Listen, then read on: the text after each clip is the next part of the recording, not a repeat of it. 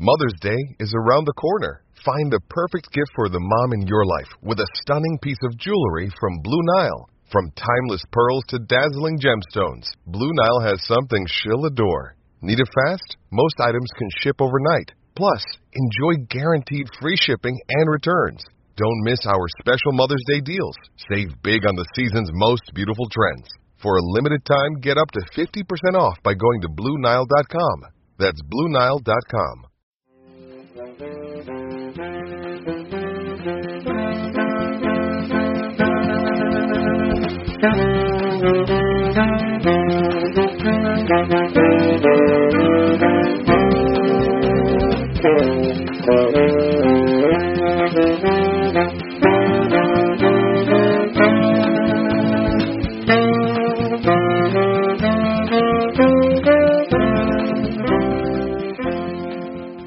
Hello, Badger fans, and welcome to another edition of Bucky's Fifth Podcast. As always, Tyler Hunt and Matt Bells here covering everything Wisconsin athletics. On today's show, we of course have our Eastern Michigan preview. The Badgers will take on the Eastern Michigan Eagles Saturday night at 6 o'clock in Camp Randall, hoping to get on the board with a W after, of course, their tough opening season loss to Penn State. On today's show, we'll of course talk about some news from and anything to take from earlier in the week before getting into our regular Eastern Michigan preview. Talk about uh, how the offense will hopefully get some things going, how the defense, everything that matches up, uh, the same format that we had last week. And in the back half of the show, we have Zach Vanuzzi of Eastern Michigan. He's part of the Hustle Belt Network. Um, he's joining us to talk about um, everything about this Eastern Michigan program. Uh, a very scrappy and veteran team, which will, I think, be a good test for Wisconsin. So we get into the ins and outs of what makes Eastern Michigan go. Matt, how are you today? Doing fantastic. I th- I'm just excited to see the Badgers get back out there and and hopefully right some of the wrongs that we saw last Saturday. I know um, a lot of fans are kind of still uh, um, you know licking their wounds from that game, but I do think this is a really good opportunity for the Badgers to hopefully bounce back. How about you, man? Yeah, I could I couldn't be I couldn't agree with you more. It's uh it's a game that I think will be a good test for Wisconsin, and but also I think hopefully they'll be able to get some things right. You know, in college football as a fan base, when you're um, when you're waiting for that first victory, it can feel like a long time if you don't pick it up early in the season, and, and all of a sudden the days start to feel really long. So hopefully the Badgers can come out and clean some things up and get a W on the board. But we'll of course talk about what they need to do to get to that point here in just a little bit. But before we do that, um, let's talk about anything early in the week because I know we had our, our regular recap show and then of course the Paul Chryst presser, um, which was a little bit later. So um, before we get into the preview, do, anything you took from news-wise or from from Paul Chryst uh, press conference early in the week? There wasn't anything too notable that Paul Chryst or or Jim Leonhard had to say um, from that, but but really the big thing is um, that they knew what went wrong. you know, mm-hmm. they they went through and they they were they knew what it was, and it showed up on film that they just got to be better in in uh, the red zone, and that was the biggest thing. I know Paul Chryst even said, you know, looking back, you know, um, revisionist history here, that if they went ahead and just had um, did a couple quarterback sneaks, they probably score 14 more points, right? Like the, that's the that's the bottom line is couple of those fumbles you probably don't have them if you're just doing a quarterback sneak, and um, so that's that's frustrating and and something that they're going to have to grow grow from. Um, I, there was a lot of talk about the running backs as well as the offensive line, which I think both are groups that are, are looking to have a good week.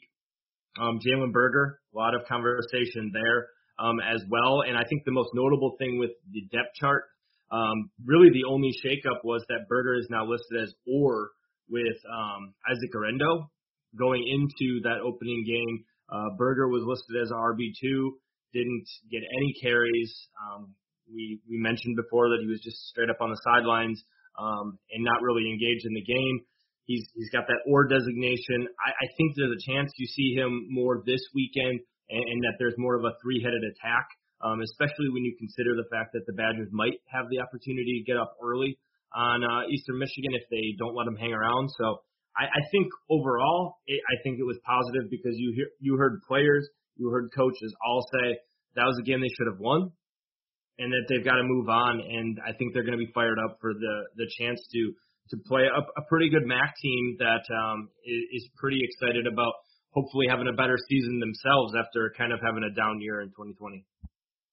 Yeah, I mean the the presser overall, like you, kind of mentioned, those were the kind of things that that were talked about. The running game was the main focus. Honestly, that one every week it feels like Paul Chryst has a lot of words but doesn't really say all that much. It's just kind of a lot of mumbo jumbo. I would say this past one was uh, up there with ones where the word count was high, but what he was actually getting to um, wasn't telling you a, a whole lot. But I think that was the the things that stuck out were were the run game, and and now of course that designation with Jalen Berger and uh, Chez Mellusi and Isaac Guerendo. Not a ton of surprises with after what we've saw, and and hopefully um, we'll maybe get some more answers on where Jalen Berger is at if he can hopefully get some carries in this opener. But right now, I think you look at Chez Mellusi, you really liked what he had.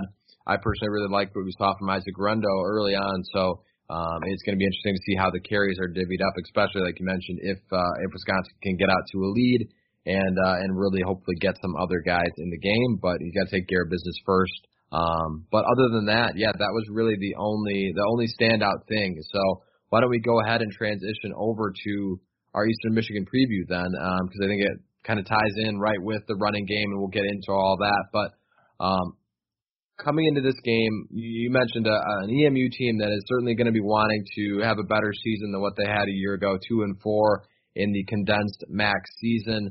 Um, you know, started out the year with with losing their first four and winning their final two. Opened the season this year against St. Francis with a 35 to 15 win. You know, St. Francis is kind of a, a mid-tier FCS team, so not a ton to take from that opener. But this team, veteran heavy, scrappy. You know, Eastern Michigan's just got that grittiness that uh, a lot of programs have in that MAC conference. But what are your overall feelings and expectations uh, heading into this game? I think this is a game that you you look at it on paper, and the Badgers should take care of Eastern Michigan rather handily. You would you would hope so, right? Like I think that's what Badger fans are hoping for, um, and I'm sure that's what this team would hope for. Um, but this is still an Eastern Michigan team that's taken down a Big Ten team three of the last four years. Um, Chris Creighton has has done some really nice things with that program overall, and, and really they they're a, a tough get. Um, I know some of those wins were against, you know, you're looking at it, Rutgers, Purdue, and Illinois, but but they do or have shown the ability to, to knock off um, teams in the Power Five multiple times over the course of his career, um, and and I think that that's something notable um, for for people to think through. That like this isn't just you know a straight up pushover team, but but for me the the big thing, my overall expectations is that Wisconsin's offensive line should get back to business. I expect the Badgers to be able to run on a team that's that really usually goes three or four guys down, but they go five defensive backs. Um, and so you're looking at a team who's going to be a little undersized, probably try to pack the box um, and force Wisconsin to throw the ball. That that opens up opportunities for this passing game to possibly get going. Think back to like that Central Michigan game where in 2019 where Jack Coan really had to throw the ball all around and, and did some nice things. That's what I could see happening in this game. But but really, I just think that if Wisconsin's offensive line can get back in its groove, I just I think that they're going to have the bodies, the size to just lean on Eastern Michigan and move the ball down the field rather easily if they can do so. Um, defensively, I'm, I have very little worries about this Wisconsin defense against Eastern Michigan um, because they're they kind of focus on running the ball.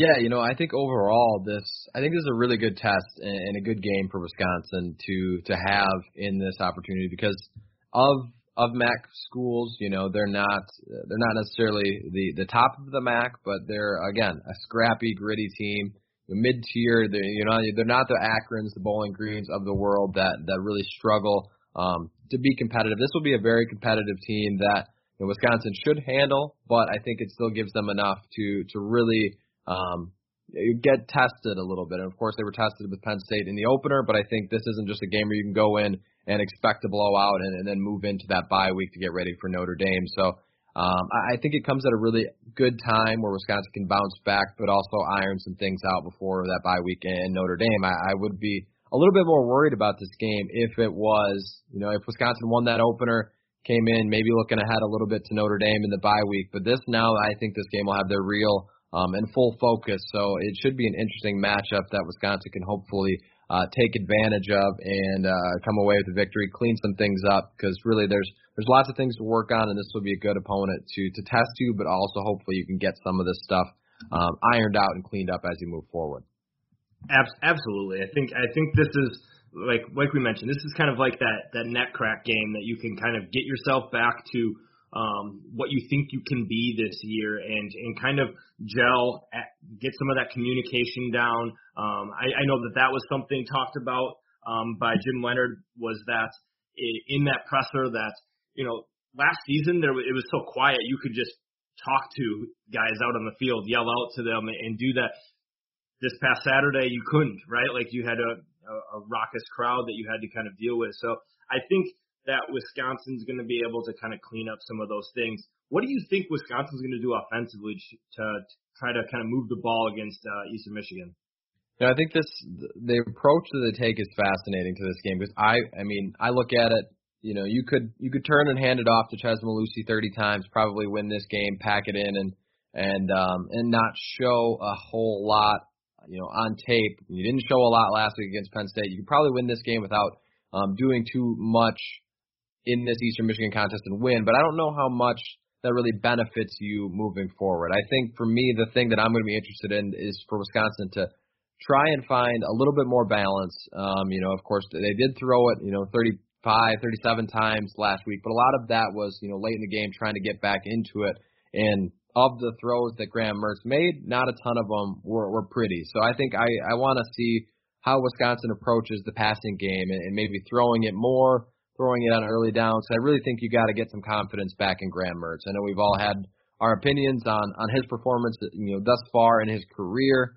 Of course, he's had some highs and he's had some lows, but to win this season and to get to where you want to go, Graham Mertz is going to be the guy that helps get you there. So you you really want to get some confidence back in him, get some easy throws in heading into that bye week. You know, he if he can put together a good game. I'm not saying to come out and you know sling it around 40 times, air raid it, open it up, but get some confidence back in the kid. You get some of his mechanics worked down. We talked about him throwing off his back foot a lot um, in that opener and getting some pressure. So I think the the approach they take is, is really going to be telling of where they feel like they're at offensively. I, I think, like I said, you could turn around and, and hand it off and win this game, but I also think you really want to try and build towards something moving forward into that Notre Dame contest. So I think I think it'll be a balanced approach. Try to get everybody, you know, click on on all cylinders, like you mentioned, kind of a net crack game. Try to get you know all 11 guys offensively feeling good, heading into the bye week. You can install some more stuff. You can work on things further in that bye week, and then hopefully be set up to to really play well in that Notre Dame contest. Yeah, I, I think what you're going to see is a heavy dose of the run game, trying to get the the run game going. Really, just try to get this offensive line, um, you know, gelling and and try to get them in a some confidence because they they were overmatched by Penn State throughout the game, and really uh, to to kind of go the opposite end. Wisconsin's front seven overwhelmed Penn State's front seven or uh, offensive line most of the game too. So it was a two-way street. But I think that when you look at this, I think Wisconsin needs to ground and pound, but then I expect them to try to take the top off the defense. I think you're going to see some play action, try to get the ball down the field because that was something that just wasn't there against Penn State. And credit to Penn State and their secondary. They do have a really veteran secondary that's very good. Wisconsin's long pass play was 23 yards, which I mean that's not much, right? Like they they weren't doing um, enough to kind of force the ball down the field on Penn State and to really give them a threat. So I think that that's going to be something to watch. Can they, um, you know, break off some some more chunk plays? Even in the running game, your your long was 19 yards. So we just didn't see those chunk plays that the Badgers need. And and they had multiple longer runs. Like Chez Mellusi had a couple that went over 10, which is great. But you want to see can they break something um, open and really just try to to hit them with a big play because Wisconsin needs that. That's something that um, they that would really help this offense because you saw them dink and dunk the ball down the field against Penn State at will for most of the time, and then they they struggled in the red zone. If you break up a, a big play, you don't have to get to the red zone, you know. So um, I think that's something to watch here. Um, I, I want to see if they're going to get it Kendric Pryor involved, involved more as well. You look at it; he had three touches. So your number two wide receiver had three touches, and your your number or uh, number two wide receiver had three touches. Your number three wide receiver had two touches. Um, and Danny Davis, Jake Ferguson, they looked good when they had opportunities, but I still want to see those other two get more involved, um, whether it's in the pass game or in the rushing game, because I think they just brings too much to this offense to to not give them opportunities. And, and so that's something I'm also going to be looking for from this offense is is trying to get the ball down the field, um, but also establish the run game and use play action to help you out with that. Yeah, I think the the main takeaway from from all of that offensive discussion is just trying to get you know one through eleven. Everybody get some confidence going and get that offensive line gelling, get the running back up to up to where you want to be. You know, get the receivers involved, get Graham Mertz some confidence, and I think this is a great opportunity to do so against a, a quality opponent, but someone that you hopefully can can find ways to pick apart and get that confidence back. And speaking of confidence, I think one unit that's going to come in here fairly confident. I know we can, you know, hone in on the big plays from last week, but again, you gave, like you said in the in the last episode, Wisconsin's defense held them to 16 points. You should win that game. So I think we're a little bit nitpicky um, as a fan base with focusing in on those. I think this defense comes in pretty confident. You know, like you mentioned at the top, I'm not super worried about this defense at all and, how they're going to slow down Eastern Michigan. You know, I Eastern Michigan didn't throw a lot on tape last week. Um, only threw the ball 22 times. Playing an FCS school, they really got in there and, and got out with not showing much. We don't know who's going to be the starter um, for them with with Preston Hutchinson, who's played a good amount of football for Eastern Michigan. Also Ben Bryant, a name that Badger fans might be familiar with, a former um, recruit for the Badgers years ago. So it, it's it's an interesting attack, you know, a balanced attack. Throw it a little bit more, but they also like to ground and pound take control uh, of the football. So I don't really know if we need to worry about how Wisconsin's going to stop them. I don't think they'll have any issues in that. But how do you think they approach this Eastern Eastern Michigan offense that um, you know maybe doesn't have a, a ton of star names, but has experience across the board?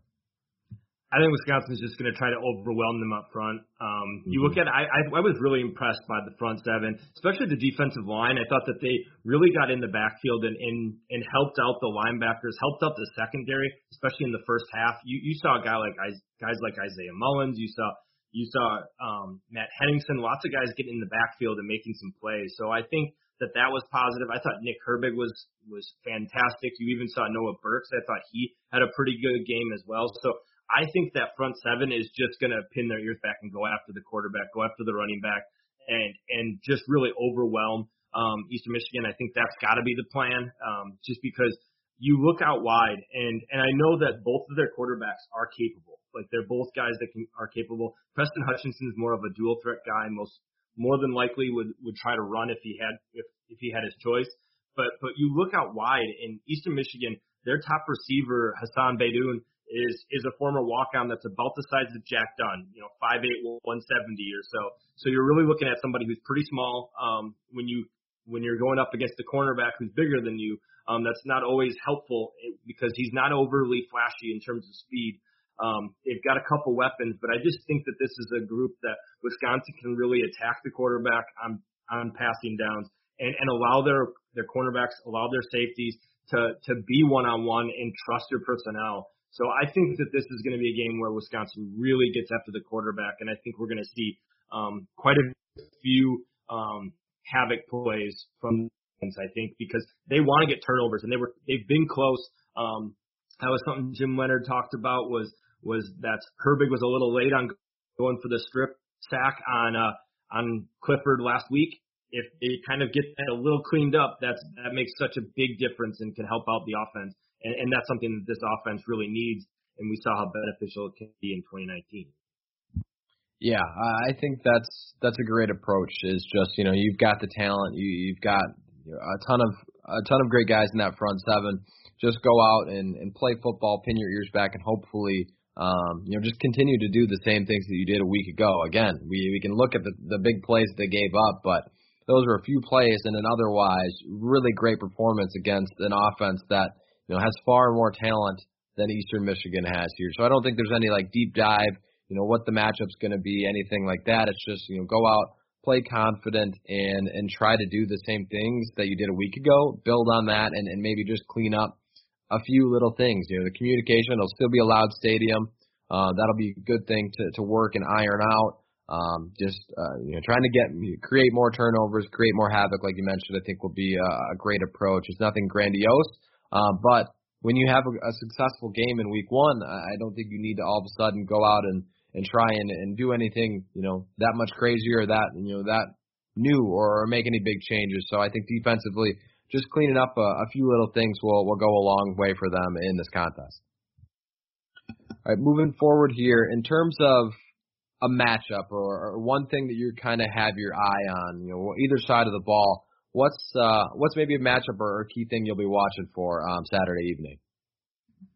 I'm going to be watching the offensive line. That's going to be the number one thing that I'm going to be watching, just because I think they really struggled uh, against Penn State, and that really hurt the offense in so many different ways. I think it led to a lot of the issues that we saw. Um, obviously, it didn't attribute to um, guys fumbling and kind of some of the the uh, mental errors that we saw from the quarterback position, but but at the same time, I just think that this offensive line needs to kind of figure out who are your five going into Notre Dame. This is a game. This is your last game before that moment, and I don't think that they can keep rotating eight guys in. I don't think you want to be doing mm-hmm. that at Soldier Field. And so I think that they're going to try to figure out, okay, who's their five, maybe six. I know that Joe Rudolph has has liked to rotate guys in at specific spots if he thinks a guy has earned those reps. But um, Teron Rush is a is a solid edge rusher that they have that can that can get in there. He led the team in sacks last year. He started off this season already with three quarterback hurries and a sack. So I'm interested to watch how he does against um, Tyler Beach. I think Beach will be the first to admit, and I mean he even already did that that was a really poor performance by him as he was kind of trying to get off some of the rust. So I'm watching can that offensive line kind of establish themselves, use their size. I mean, they're so much bigger than Eastern Michigan's front, especially with the fact that Eastern Michigan usually goes um, with a, a 4-2-5. So I think that, that this is a chance for the offensive line to try to figure out their top five or six, whatever it might be. But you can't keep rolling eight throughout the game. Um, I just don't think that that allows you to get down the rapport, the communication that you need to be a top flight offensive line in the Big Ten. So I think that's what I'm going to be watching is is Teron Rush versus Wisconsin's offensive line.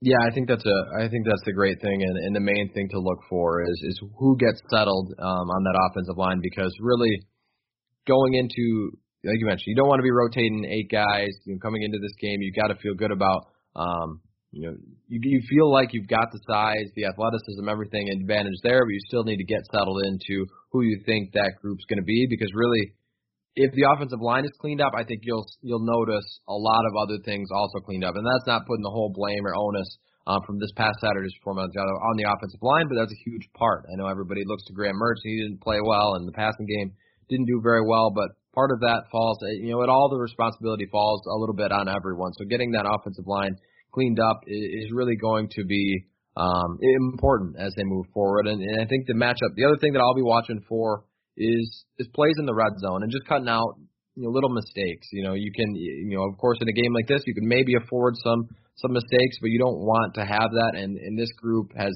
like as uh, we've talked about. They've they've beaten Big Ten opponents on the road before. They're a scrappy veteran team. You don't want to let them hang around. So trying to take advantage of that scoring in the red zone. You know, Eastern Michigan is, is the team. It's a, it's actually an incredible stat. They've scored on their last 33 red zone trips dating, back to 2020. So Wisconsin could take a few notes from them trying to find the end zone and making sure they're putting points on the board because they struggled at it. And, and on the other side, Eastern Michigan has has made some stops um, over that stretch in the red zone, doing a good job defensively. Um, you know, when you look at this team, I think they're really susceptible to big plays. So just making sure that all that's cleaned up, that hopefully they can hit on and and take advantage of, of when they get down in that red zone, which is going to be so important moving forward into Notre Dame Big Ten play. You got to put points on the board when you're down there because sometimes you don't get down there very often. So I think that's going to be the the thing for me: finishing drives, scoring points, taking advantage of of this game, and really making sure that that portion of the game is also cleaned up. Yeah, I, I think another matchup that I'm going to be interested in is is, and it goes along with that offensive line. I think all of Wisconsin's questions right now on the offense, right? Like we we can talk about kind of those big plays defensively, but overall, like you said, they did enough to win that game. But can they bust a big play within the running game too. Like mm-hmm. we saw Chez Mellusi was an arm tackle away from taking to the house, and that's been my biggest critique of kind of the last couple of years with this Wisconsin rushing attack. Outside of JT, um, and JT's special, but I, I you haven't seen those big plays out of the running game that you've seen in the past. Um, I, I kind of was doing some digging with our matchups, and I noticed that Wisconsin hasn't had a, a 40-yard rush since Bradrick Shaw against Michigan in 2019, and they haven't wow. had a 50-yard rush other than the 26 since the 2016 Big Ten championship. Now those are numbers taking out um, Jonathan Taylor, but that's 825 carries that have happened that were not Jonathan Taylor carries, and that's more runs than Melvin Gordon, James White, Corey Clement, and PJ Hill had their entire careers. So it's not like there hasn't been opportunities for those big plays. So Wisconsin needs that. That's such a huge part of their offense is when they can get those big plays on the ground. Like I said, Chez Mellusi was literally a shoelace away um, mm. on Saturday, and I, I just want to see that as well. Can they make that one tackle or miss and go? Um, and I think Mellusi can. I think he's the of the backs. I think he gives them the best shot of that. I know Isaac Guerendo is an absolute speed demon, um, but I do think that Mellusi's shiftiness gives them that chance. But can they do that is another thing I'll be watching, and I think it goes along with the offensive line, opening up those holes for them and creating opportunities. Yeah, that's a that's a great point. A fascinating stat when you look at um, you know the numbers in that way. You know, Wisconsin just um, going against a team again that has given up some big plays, nine touchdowns, over 25 yards um, last year. So hopefully you can bust some of those runs um, and and once again get some things established as you move forward here. All right, with that, which players will we be talking about come Sunday morning? It's gonna be Graham Mertz. Like it's it's no matter what, the entire world will be all in favor of Graham Mertz are absolutely ready to grab their pitchfork. Um, just based off of um, Wisconsin message boards and Twitter, um, that's that seems to be the trend. So I think it'll be Graham Mertz. I think um, whether good or bad, it's gonna that's what we're gonna be talking about. But I do think that um, we'll see um, a, a solid game out of this defense. I think that Nick Herbig will have a big game personally. I just think what we saw from him against uh, some really good tackles that Penn State has um, should lend itself to what he can do against much lower competition. So I think he's going to have um, maybe multiple sacks. I think that he's going to be a guy that could cause something and really open this game up for them defensively. Yeah, I think defensively that's the name you have to go to. He played, you know, he he showed that he's got um, you know, he's gotten a lot better since where he was at last year. And he was a really good player last year. So I think a guy like him coming off the edge can hopefully get home and, and make some of these plays. Of course, you're going to be without Leo Chenal again, who was the guy that we were looking for for some of these splash plays to kind of happen. Nick Herbig maybe shoulders some of that load and, and makes it a little bit better. I also think uh, maybe a guy like Scott Nelson. Uh, of course, the secondary had a rough game. Um, hopefully he can bounce back. Maybe maybe they they they pull an interception um, you know, get after getting after the quarterback, maybe some hurries, throw, you know, rushes. One of whoever's going to play for them, probably both of them, will hopefully be be be coaxed into some mistakes by by being hurried by this linebacker group and, and this defensive line, and hopefully the secondary can take advantage of of some plays as well. So those two, I think, are names you could watch for defensively. Offensively, I agree. I think it's going to be Graham Mertz, but I'm going to say I think it's going to be in a positive. You know, I I, I hope that he gets some throws to get some confidence back, gets some confidence in the fan base back, and, and feeling good heading into, uh, of course, the bye week to get ready for that Notre Dame contest. Because I know right now the confidence is, is definitely not there, and that's something you want to bring back as you move forward here. Because once again, he's going to be the guy that uh, you're going with. Um, that if he has success and, and if you want to get to where you want to go, he's going to be the name that uh, you're going to want to ride with and, and need to play better than he was than what he did this past Saturday. Yeah, and I think if we are talking about Graham Mertz in a positive light, a big reason for that is probably going to be the play of Danny Davis. I think you look at his stat line last week, and he did his part for this offense, helped them out in a lot of ways, made some some catches that didn't need to be nearly as hard um, that he he made for this team. I think he might be primed for a big game as well, and I think people might start talking about him a little bit more based off of this game if he's able to put it all together. All right, to wrap up uh, the, the Wisconsin talk before we get into our Big Ten predictions for the week. let's get into our final score predictions for this contest. How do you have um, game two for the Wisconsin Badgers shaken out? I, I think Wisconsin's defense is going to help them out and put them in positive situations. So I know in your betting preview you talked about the fact that Wisconsin struggles to cover in a lot of these games. You know, you, you think back to you know Florida Atlantic and some of the other games where this kind of fits that same mold. Um, but I, I just think that Wisconsin's going to do enough defensively to keep Eastern Michigan really off the board. So I'll think I'll say that the Badgers win 31 to seven, maybe. Yeah, I like that. I, I just, you know, I think Wisconsin in terms of number is interesting. You know, I, I know like right around 31-17, but I also don't really know if I see this defense giving up 17 points. You know, the way they played, it's hard for me to see. You know, holding Penn State to 16 to all of a sudden give up 17 to Eastern Michigan is tough. So I've been kind of going back and forth. That you know, that's the the number I threw out was 34-17, but once again, I don't feel great about that because I just think this defense is going to be um, I think unless it's late in the game, maybe they punch in one more touchdown. But I just it's hard for me to say, yeah, you know, Wisconsin's defense with the way they looked last week is going to give up, um, you know, 17 points that way. But for now, um, I'll go with that prediction, um, 34-17. Hopefully, Wisconsin right some right some wrongs offensively and, and continues to play well defensively as they uh, pick up a, a big and important W heading into set, or heading into, of course, the bye week. Like All right, with that, let's go into um, some Big Ten predictions real quick. Of course, last week was uh, somewhat chalky week, but you saw um, UTSA upset Illinois, um, and then everybody else. Of course, Maryland picked up a big win. Michigan State knocking off Northwestern. Um, this week, the Big Ten slate. Um, some good games, some not so good games, but uh, we'll we'll go through that. Of course, the um, Badger game is on Saturday, and then the big marquee matchup on Saturday uh, across the conference is Iowa taking on Iowa State. So, who do you like in that matchup to open our Big Ten predictions?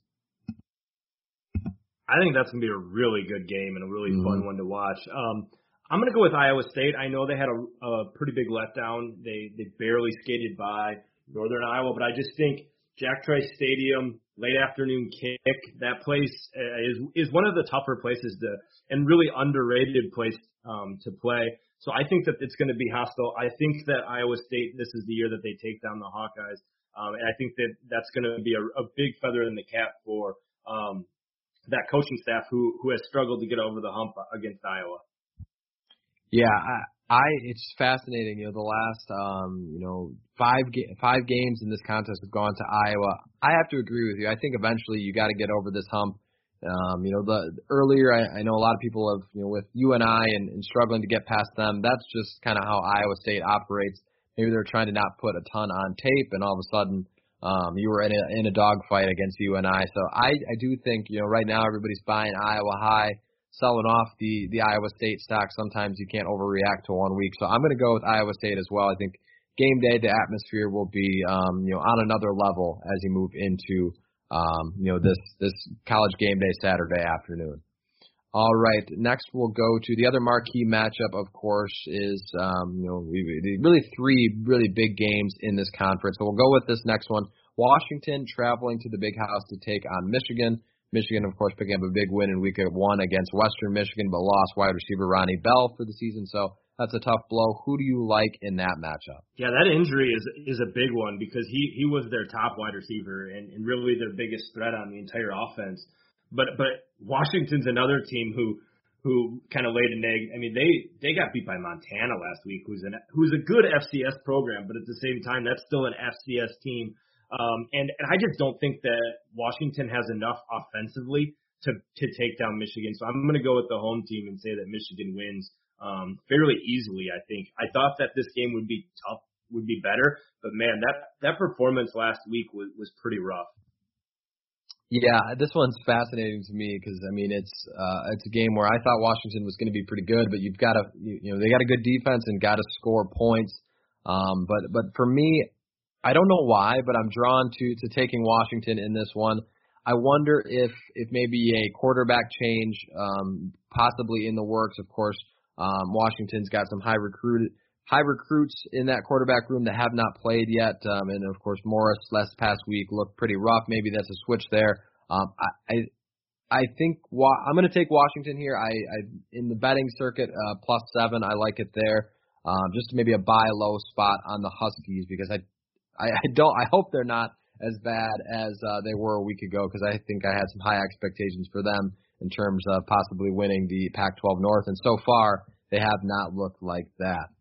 All right. Do you think they go to Sam Huard in the game? I, I think so. Yeah, that's what I'm thinking. I think possibly, you know, if, if is it Dylan Morris? Is his first name Dylan? Um, yes, if he yeah. struggles once again, I think eventually you've got to just go to your to your guy. You know, you might see a similar situation with Anthony Brown and Ty Thompson in Oregon, where you, you've got to you want to win this game. If if all of a sudden your your highly recruited kid gives you a chance to win, maybe you go to that. But I, I see this Michigan and, and Washington game just being maybe a, a slugfest, grinded out type game, um, and and maybe the the Huskies pull an upset in that buy low spot. So. Okay, I like it. All the the big matchup um, of, is of course uh, a game that a lot of us have been waiting on for years. Everyone was looking forward to this matchup in Eugene last year. Of course, got canceled.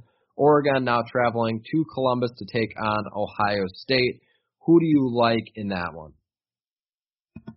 I'm going to ride the Buckeyes with that all day long. Um, I think really the injury status of Kayvon Thibodeaux, who's maybe the best defender in the entire country, uh, maybe the best player all around in the entire country. We saw what he did against the Badgers in 2019 in that Rose Bowl as a freshman. So I think if he's there, I think it, it helps Oregon a little bit, but really I just think that their offense, the Ohio State offense is too good. And I don't, I don't trust Oregon's offense whatsoever. Um, I think I would feel better about it if they had Ty Thompson, the um, freshman quarterback, playing. But Anthony Brown, the BC transfer, just doesn't do it for me. So I'm going to go with Ohio State by whatever points they got.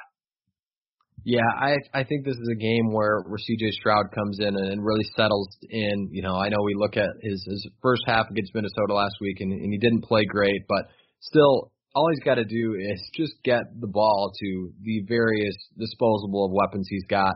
Um, so I think Ohio State takes care of business here at home, and um, and, maybe like you said, this might be a game that I think you know coming into the game is, is fascinating, but um, maybe Ohio State just really gets the momentum going and, and rolls, and, and next thing you know, they've got 40, 45 points on the board and, and are are coasting through uh, an Oregon team that still maybe has some question marks. All right, up next we'll do Illinois and Virginia. Maybe an underrated game on the slate. Of course, Illinois trying to bounce back off after their loss to UTSA. Who do you like in that one?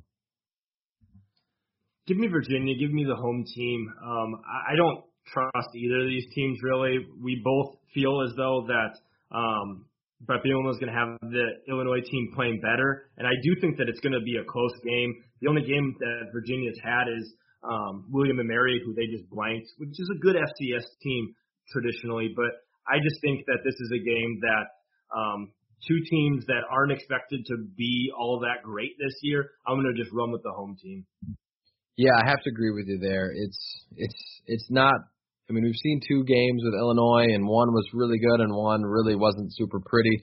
Um, not really sure what to make of either of these, so it's hard to to pick against the team when you just don't know what they've got right now. Um, with, with Art Sitkowski at quarterback, just didn't look uh, quite the same. So I'll go with Virginia, but uh, really I could see this one uh, possibly going either way.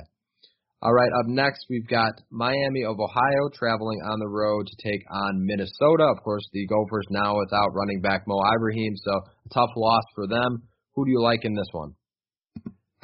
I think Minnesota will have, still have plenty. Um, they got a decent backup running back in Potts, but um, you, you hate to see an injury like that, um, albeit um, to the Gophers. But I think they still have plenty to take down Miami of Ohio this week.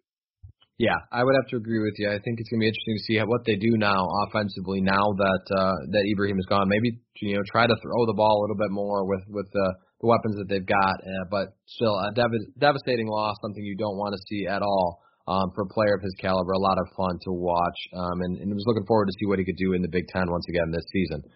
All right, up next, Rutgers and Syracuse. Uh, another, I think, a sneaky good game here. Uh, of course, Rutgers coming off a big win over Temple in Week One. Who do you like there? That's a tough one.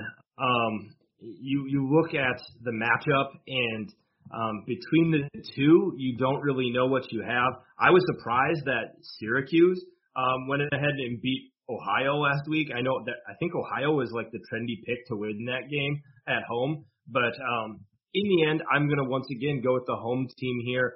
I'm not buying that Rutgers is all of a sudden a, a great team. Um, a, a lot of those their points came because of their defense. So I'm going to go with Syracuse, but really I could see Rutgers also just dominating as well. Yeah, I'm gonna I'm gonna go with Rutgers. I'm starting to maybe this will come back and bite me, but I'm starting to buy a little bit of of the Greg Schiano return. Maybe it's still too early, but um, and, and maybe I'm drinking the Kool Aid a little bit early, but this will this will make JJ our our writer happy because I know he's been um, clamoring for that Rutgers is, is starting to become back. So I'll go ahead and take Rutgers just for for conference pride's sake. But it's it's crazy to think that Rutgers is is going into the Carrier Dome as almost a three point favorite. Um, you know, it's just a, quite a turnaround uh, from where they were, even in, in the depths of, of of a struggle program for so long. Speaking of struggle programs, Purdue traveling on the road to take on UConn, who uh, is is all sorts of in flux. Who do you like in that matchup? Oh God, anybody playing UConn, you go with them. So Purdue's gonna wax them. It's not even yeah. pretty. Yeah, we don't need to spend too much time there. I think Purdue and you know, and UConn already getting rid of Rad, Randy Edsall is uh they're in for a long, long season. It's a hot mess. Yeah, hot maybe need to go back to the FCS UConn. I, I will we'll see how they shake out, but um, we'll move on to the next one. Ball State traveling to Penn State. Uh, scrappy MAC team once again. Um, who do you like in that one? Penn State all the way. I think they're gonna they have too much talent for Ball State to contend with them. Yeah, I think there's that's one you don't have to spend once again too much time on. Maybe in terms of the spread, you look at Ball State. It's a good MAC team. Of course, Penn State coming off a big win on the road. They've got Auburn coming up, so maybe they can hang within the number. But I don't see any sort of upset happening there. All right, up next, another MAC and Big Ten matchup with Buffalo taking on Nebraska. Who do you like there? Um, I, I think Nebraska will win, but I do think that Buffalo is a pesky team that could put up a fight. Um, they dropped 69 on Wagner, which is, you know, once again an FCS pro opponent. But but man, they are not afraid to go out and play some good teams. Buffalo's got Nebraska and Coastal Carolina on their their non-con schedule this year, so that's um, kudos to the Bulls for doing that. But I'm gonna go with Nebraska to pull it out. Yeah, I'm going to agree with you there. Nebraska at home and, and Buffalo was a team that with Lance Leipold leaving, got you know, taken the whole staff, almost took off on them. So uh, that's a team I'm kind of trying to stay away from early on in the in the season because I just don't know what they've got. So I think Nebraska will will take care of business there and, and pick up another victory. All right, that wraps up the power or the you know the big matchups. The the other ones we've got Youngstown State traveling to Michigan State, Indiana State traveling to Northwestern, Howard transfer, tra- traveling to Maryland and Idaho, traveling to Indiana. I'm guessing we're going to go chalk across the board on there, but uh, anything from those four games. You can literally go to that Indiana State Northwestern game right now for two dollars a ticket. such a bad game, um, and Ryan Field is such a snooze fest, anyways. But yeah, all, all those games, the Big Ten teams are going to be pretty big favorites. Um, so I, I don't have any any qualms going with the the Wisconsin or going with the Big Ten teams in these. Yeah, I'm to agree with you. We'll go chalk across the board on on those four, and we'll see if any sort of upset shakes out. I, I couldn't even point you to which one. Probably that Indiana State Northwestern because that that Northwestern team looked looked all sorts of bad, and and you know I I, I think uh you know I, I think they'll handle their business, but maybe that's the one you could circle that could be a little bit in, intriguing, and, and maybe Youngstown uh, State against Michigan State as well. All right, that wraps up our portion of the, the podcast. Hopefully, you guys enjoyed our uh, deep dive into Eastern Michigan. Now we've got a chance to get a little bit um, deeper of a look at the Eastern Michigan Eagles with our preview with Hustle Belt. So stick with us through a couple quick ad reads, and then we'll get into that. Another day is here, and you're ready for it. What to wear? Check. Breakfast, lunch, and dinner? Check. Planning for what's next and how to save for it? That's where Bank of America can help. For your financial to-dos, Bank of America has experts ready to help get you closer to your goals. Get started at one of our local financial centers or 24-7 in our mobile banking app. Find a location near you at bankofamerica.com slash talk to us. What would you like the power to do? Mobile banking requires downloading the app and is only available for select devices. Message and data rates may apply. Bank of America and a member FDIC. When you need mealtime inspiration, it's worth shopping Kroger, where you'll find over 30,000 mouth-watering choices that excite your inner foodie. And no matter what tasty choice you make, you'll enjoy our everyday low prices, plus extra ways to save, like digital coupons worth over $600 each week. You can also save up to $1 off per gallon at the pump with fuel points. More savings and more inspiring flavors make shopping Kroger worth it every time. Kroger, fresh for everyone. Fuel restrictions apply. All right, Badger fans, we are now joined by a guest from Eastern Michigan, part of the Hustle Belt Network over there. Make sure to check their work out. They do a ton of great um, articles and write-ups on the MAC conference. We have Zach Nwenzi. Excited to have him on. We always like talking some MAC football. I'm a huge fan of MACtion, so Eastern Michigan and the entire MAC conference have a very dear place in my heart, and I'm excited to have him on to talk about a a scrappy and uh, and, and tough Eastern Michigan team. Zach, how are you today? Oh, pretty good. Uh, glad to be here. Uh, very excited to talk uh, MAC and Big Ten football. You know, and uh, being here in southeastern Michigan, uh, you know, right in the heart of the Big Ten country, and then also the MAC country. So to kind of have those two uh, intertwined is is pretty special. All right. Well, let's start at the top because I think I think Badger fans, of course, you know, follow the MAC conference and and probably follow some of the bigger names in the conference and, and maybe tune in, you know, on Tuesday and Wednesday when MAC is going on. But I don't know if maybe fans know the history of of a school like Eastern Michigan, and I think uh, a guy like Chris Creighton, the head coach, I, I personally think he's a really underrated coach across the country because I know um, Eastern Michigan before him really struggled in terms of you know had some dark years. You know, one win seasons, two win seasons. I know early in his tenure was a couple you know one and two win season, but he's taken them out now to you know their first bowl game, 29 years, now taking them to three total. So. What is it about him and, and his coaching style that seems to work really well at an Eastern Michigan program that for a while there was uh, a really tough program uh, to find any success at? Well, yeah, and uh, you know to kind of set the stage when he came in, um, he came in on the heels of Ron English, the former Michigan defensive coordinator, and, and he had uh, Ron English had one six and six season, and everyone thought that he was the answer. Well, real quickly that went downhill, and he was actually fired uh, mid-season for a you know kind of a rant in the locker room that you know got a little out of hand.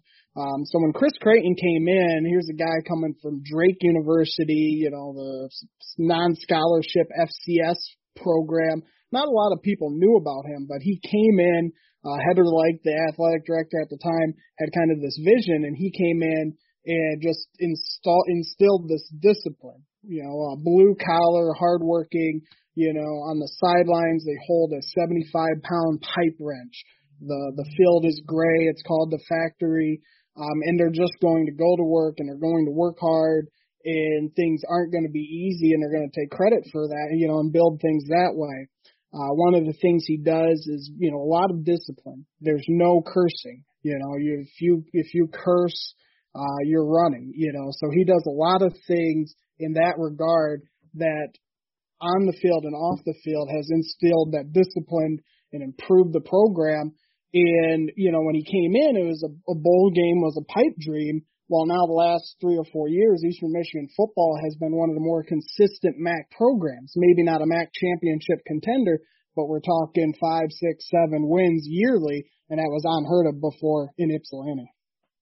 Yeah, it's it's really I, I love the the culture that it seems like he's established there. It seems to work really well, and you know, uh, you you mentioned the the blue collar, the scrappiness, the go to work type. Um, and of course, in Chris Creighton's tenure at Eastern Michigan, the Eagles are 24 and 10 against the spread as road underdogs. In the last few years, they've upset Rutgers in 2017, Purdue in 2018, and Illinois in 2019, all on the road as those road underdogs. So in this situation, coming in as a road underdog to Wisconsin is uh, it seems like a place that Eastern Michigan has done really well in, um, especially over the last few years. So is is that scrappiness? Is that what kind of helps them, you know, come into these stadiums and basically play um, like a team that that isn't afraid of to come into a Big Ten, you know, stadium and and try to wreak some havoc like they're going to do uh, try to do on Saturday afternoon? Well, yeah, I think a lot of it is they just everywhere they go, they expect to win. You know, they're used to being the underdog. You know, these are a lot of players who weren't recruited by Power Five programs, so they carry that chip on their shoulder, and they really kind of cultivate that and use that to their advantage. And it, it's you know to to win those three Big Ten games, they also came close to beating Pittsburgh in in the Quick Lane Bowl. So it doesn't matter that they're not a Power Five team or they may not be the best of the MAC, uh, like you know maybe you'd expect a Buffalo or Toledo. They expect to come in and compete, and they're gonna they're gonna be in it for or they expect to be in it for 60 minutes. Now this Wisconsin team is a different beast. If you talk, you know, Coach Coach Creighton when he did his media availability this week said this is the best team he's ever coached against, and it's a different, you know, it's a different animal than Rutgers or, or Illinois or Purdue. But still, I think they're preparing the same way. They're preparing to come in there and, and compete and be in the football game.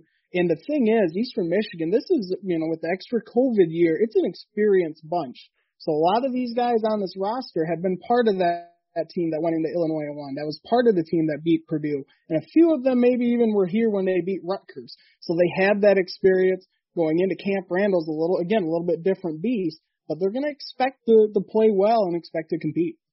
Yeah, they're they're certainly a team that you know I think by any metric you look around um, from the various publications, Eastern Michigan's a team that is up there in terms of experience and experience charts and all that. So this is a team that you certainly as as Wisconsin fans, you can't overlook. I know, of course, that this game is sandwiched between uh, a bye week and then a contest with Notre Dame. But you got to take care of business against uh, this team because obviously um, they they play the role of the underdog well. Um, one mind blowing stat that I wanted to ask you about the red zone on offense for Eastern Michigan. They have the longest active streak scoring. Is this correct? 33 of their last 33 red zone trips they put points up because if that's so, Wisconsin needs to take notes because they had a lot of trouble this past weekend in the red zone. Yeah, that that is uh, very much true. Uh, I think that is a byproduct of a couple things. Uh, you know, they you know they have some packages where to get some playmakers in down by the goal line. Last year is Jarius Grissom. This year, uh, it's Samson Evans. Uh, you also have you know mobile quarterbacks who give you some different looks down there. Um, and also experienced offensive line. So, you know, it's some different things and honestly probably some luck built in and a, a very strong kicking game with Chad Ryland. But yeah, that's an impressive streak. Uh, you know, and it, it's going to be tough to continue that at Wisconsin, but definitely something to look to and, and hope for. But yeah, they, uh, it's one of the more impressive streaks that I've seen kind of under the radar. Great coaching. Yeah, for sure. I, I saw that. I think I saw you retweeted it, and um, it, I was just mind blown at that because, of course, Wisconsin last week, one of four in the red zone really it, it pays to, to take advantage of those opportunities down there and, and Eastern Michigan has certainly shown the capability to do so. Certainly something to watch for on Saturday afternoon and evening. So let's get into this year's team. I know of course, you know, some some fans out there may follow the MAC and may know some of these teams, but um, or some of these players. Preston Hutchinson, of course, at quarterback, um, is a name that some Badger fans might be familiar with, but who are some of the names and, and star players that Badger fans need to be aware of um, on either side of the ball? Well, I know uh, you know we we had talked a little bit beforehand about this, but uh, Ben Bryant uh, is the quarterback, a former Wisconsin commit, went to Cincinnati, backed up Desmond Ridder. He actually is seemingly in a two quarterback system with Hutchinson right now, so we'll see how that works out.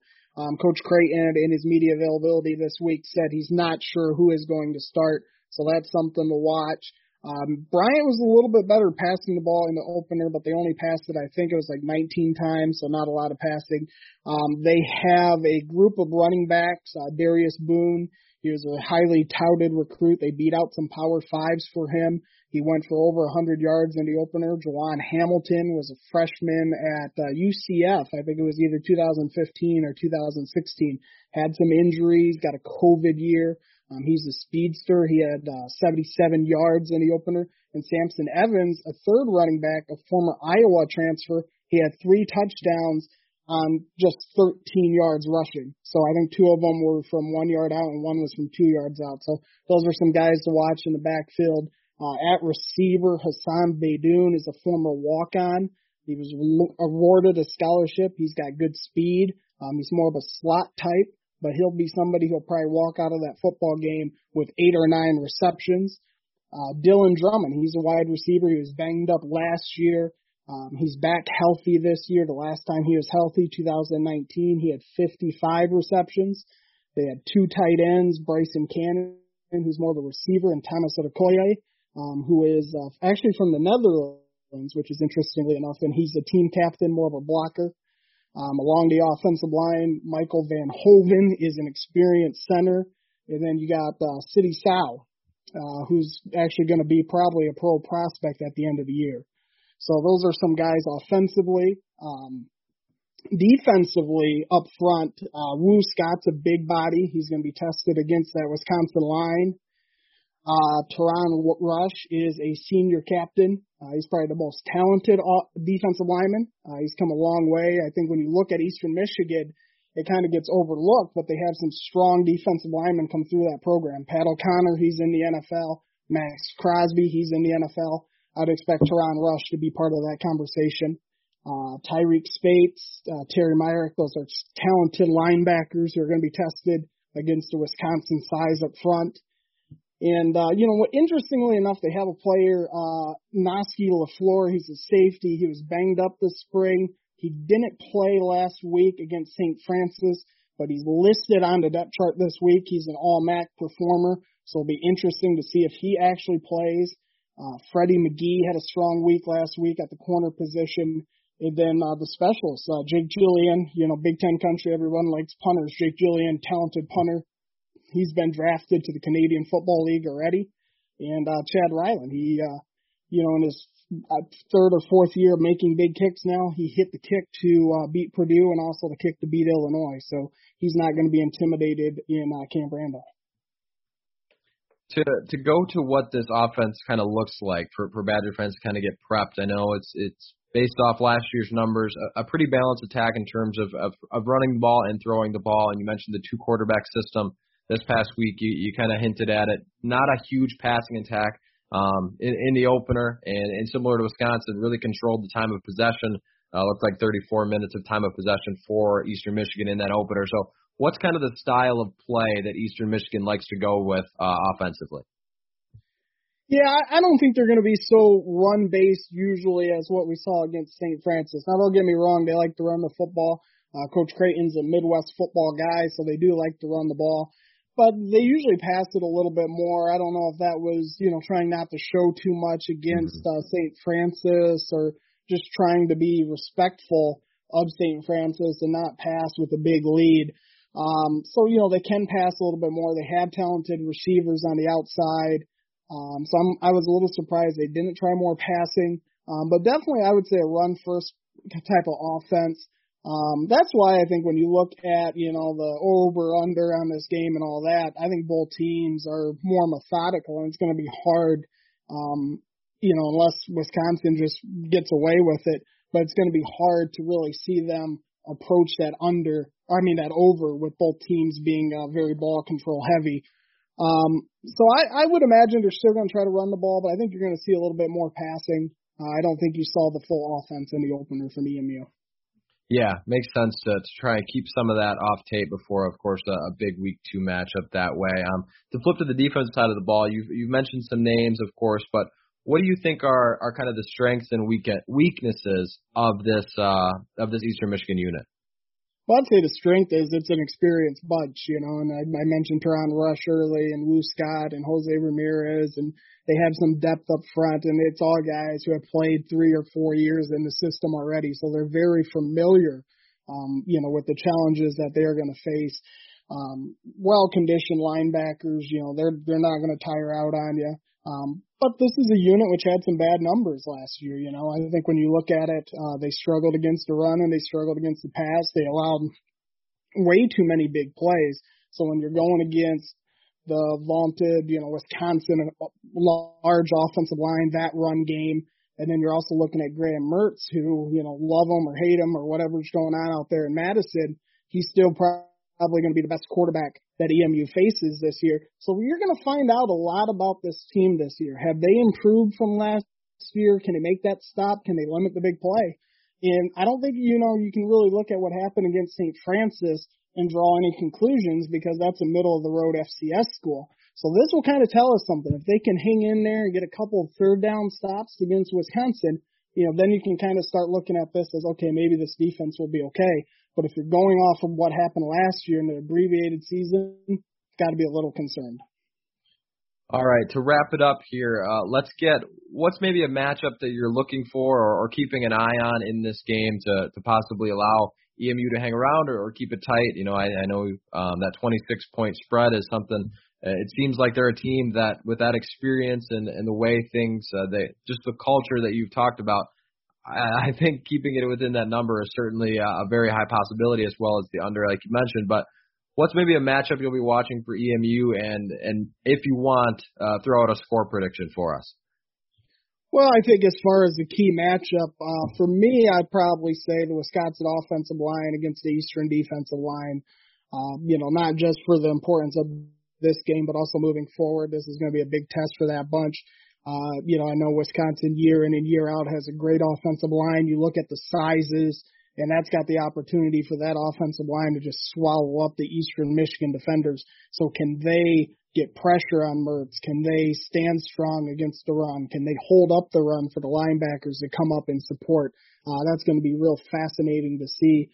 Um, I hope Teron Rush can have a big week because I think if he does, you know, you start hearing some NFL buzz about him potentially. Um, but as far as the score prediction, you know, I, I know the last time uh, Wisconsin played a MAC school, Central Michigan, in 2019, and they won by 60 some points. I, you know, I, it could go that way. I don't think it does. I think Eastern Michigan's gritty enough, tough enough where they'll stand in there. And I look at that 26 point spread. You know, Wisconsin can will probably win by double digits, but I think there's going to be some points in this game where Wisconsin fans you know, are kind of on the edge of their seats and not just to jump around. You know, they're going to be a little bit nervous at some points, I think, because I think Eastern will come in there and give a fight. But, but I still think Wisconsin can win this game by two scores. I just don't think it'll be the 26 point total um, that Vegas is expecting. Yeah, I think this is a great test for Wisconsin as they try to move forward here after that loss. Uh, of course, get ready for a big contest with Notre Dame. I think taking down and, and facing off with a scrappy bunch like this will will certainly um, pay dividends for them and, and keep them, um, you know, not looking ahead too far too far because if you do, you might get tripped up. We've seen teams, of course, fall to this program before. Zach, we really appreciate you taking the time. Um, we loved having you on and chatting some EMU football. Uh, enjoy the game Saturday. Thank you. You as well. It's been great. Thank you. All right, Badger fans, that wraps up another episode of the podcast, as always, on Wisconsin.